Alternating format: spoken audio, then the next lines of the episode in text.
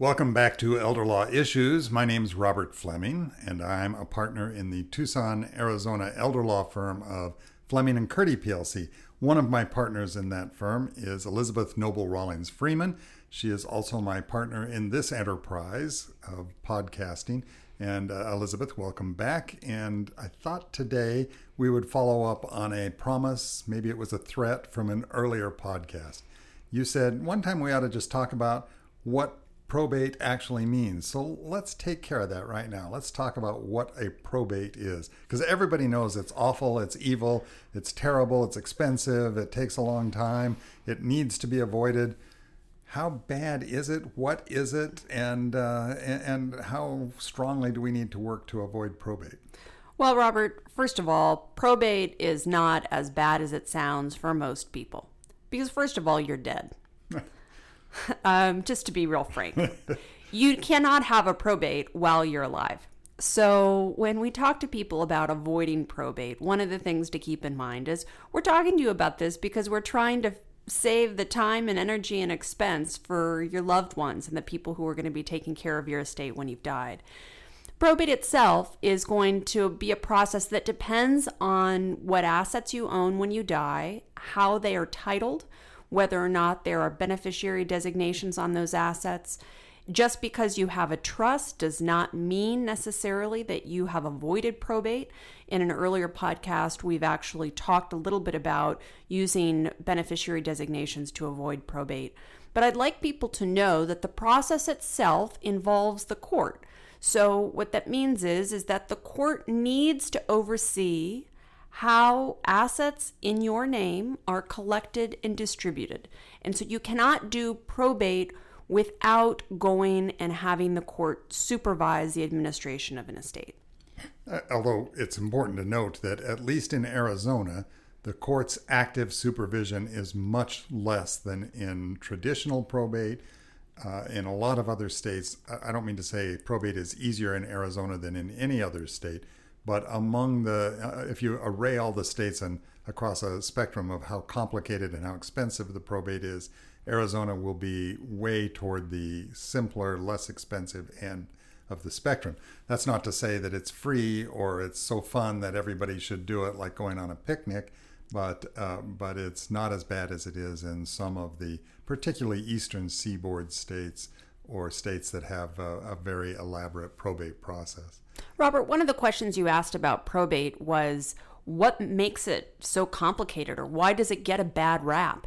Well, I would say three big things. One, it takes time. You are required by the state law, wherever the probate is, to wait certain amounts of time that will allow creditors to come forward and make claims against your estate. So even if you have the most well organized personal representative, also sometimes referred to as executor, who is going to administer your estate and collect assets, even if it's an efficient thing, it's still going to be required to take a number of months.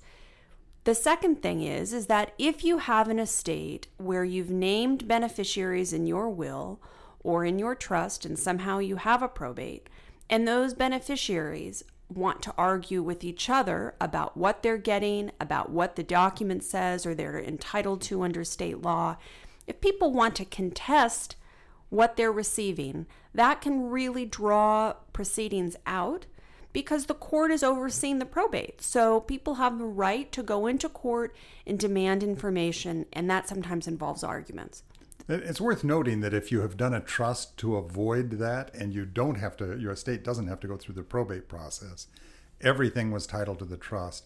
That still doesn't stop people from arguing. They can argue, they can have the same kind of, of disputes, and it can end up in the courts in the context of a trust administration or a trust interpretation proceeding.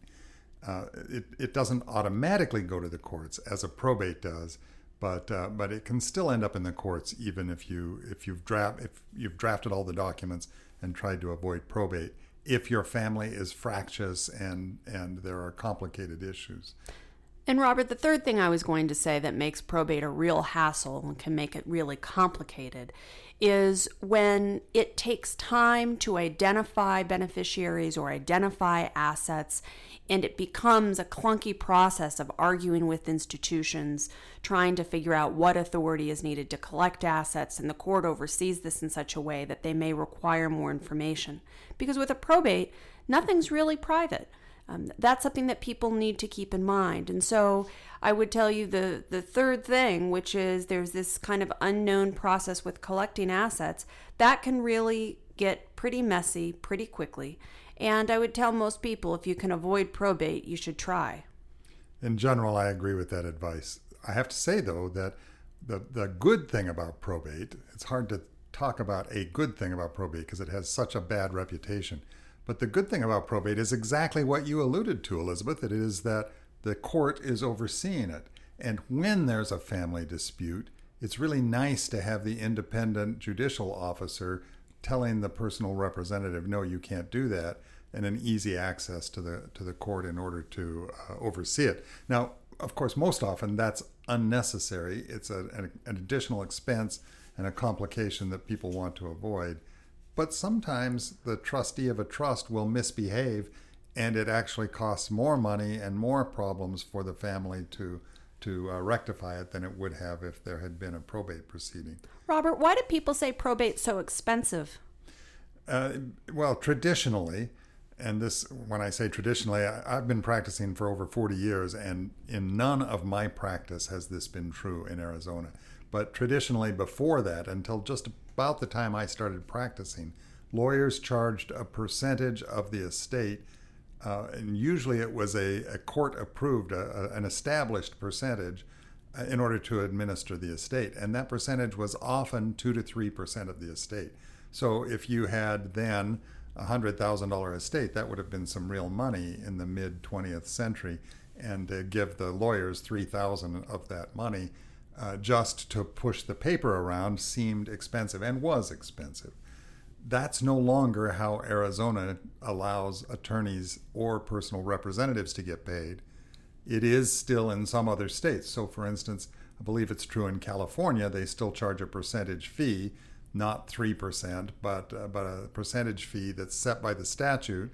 And uh, we routinely tell people if you have California real estate, you absolutely need to do a trust in order to avoid that expense in California, which will be much higher than the than the expense for administering your estate in Arizona.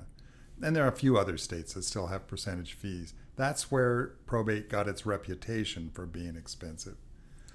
On top of that, there are filing fees and certif- certification costs and, and a handful of other costs that are uh, that are incurred in a probate that aren't incurred if you have a trust or beneficiary designations to avoid the probate process.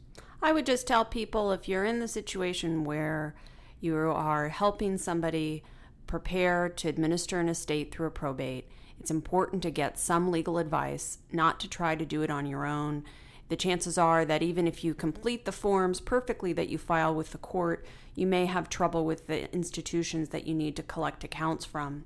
And so, for most people, even if you are going to chart the course alone and administer an estate without legal representation, it's a good idea to come in on the front end to see what the process looks like and to answer some questions before you get too involved. I think that also is a way to reduce fees in the long run. And if you have to have a probate, you have to have a probate, and we'll be happy to help you with it. And you know, if if a client comes in and says, "Oh, it's terrible, my dad died," uh, he didn't get everything into the trust's name. Um, I think we're going to have to do a probate. Two things about that. The first thing we're going to do is try to figure out if there's a way around that, if the size of the estate allows us to avoid the probate process or something. And the second is all hope is not lost if we have to do a probate proceeding. It's not going to mean that the state takes a chunk of the estate. The fees are not going to be totally out of proportion to the amount of work done. If one asset has to go through the probate process, that doesn't mean the fees will be attached to all the assets that were properly titled to the trust. It's not as bad as people think it's going to be. And that's really kind of the basic message about probate. Yeah, it's good to avoid it, But if you end up in a probate process for your family, estate, for your parents, or whoever, uh, it, all is not lost. It's not the end of, of, uh, of the legal world for you. Well, Robert, I think that people have learned a lot probably from listening to us talk about probate, and I hope they're not too scared. Uh, you know, the absolute number of probates in the 40 years plus that I've been practicing has steadily declined. There are fewer probates being filed today than there were 40 years ago, even though the population of Pima County, Arizona is about doubled what it was when I first started practicing. So that's an indication that people are finding their way around the probate process pretty regularly. And that's what we see in our practice as well. We're here to help. We are Fleming and Curti PLC, an elder law firm, law firm from Tucson, Arizona. And, uh, and we have this Elder Law Issues podcast where we kind of hope you will you will listen from time to time. By the way, we'd really like to hear your questions. Maybe there's something you'd like us to talk about. If so, you can send us an email at flemingandcurti at gmail.com. F L E M I N G A N D C U R T I at gmail.com, spelled out the whole firm name. And, uh, and we will, I promise, I don't care what crazy question you ask, we will, we will answer it. Even I look forward to it. even if it's about butterflies or weather changes, we'll uh. answer it. We may not be right if it's those kind of topics. Join us then, and we'll look forward to talking with you on the next episode of Elder Law Issues.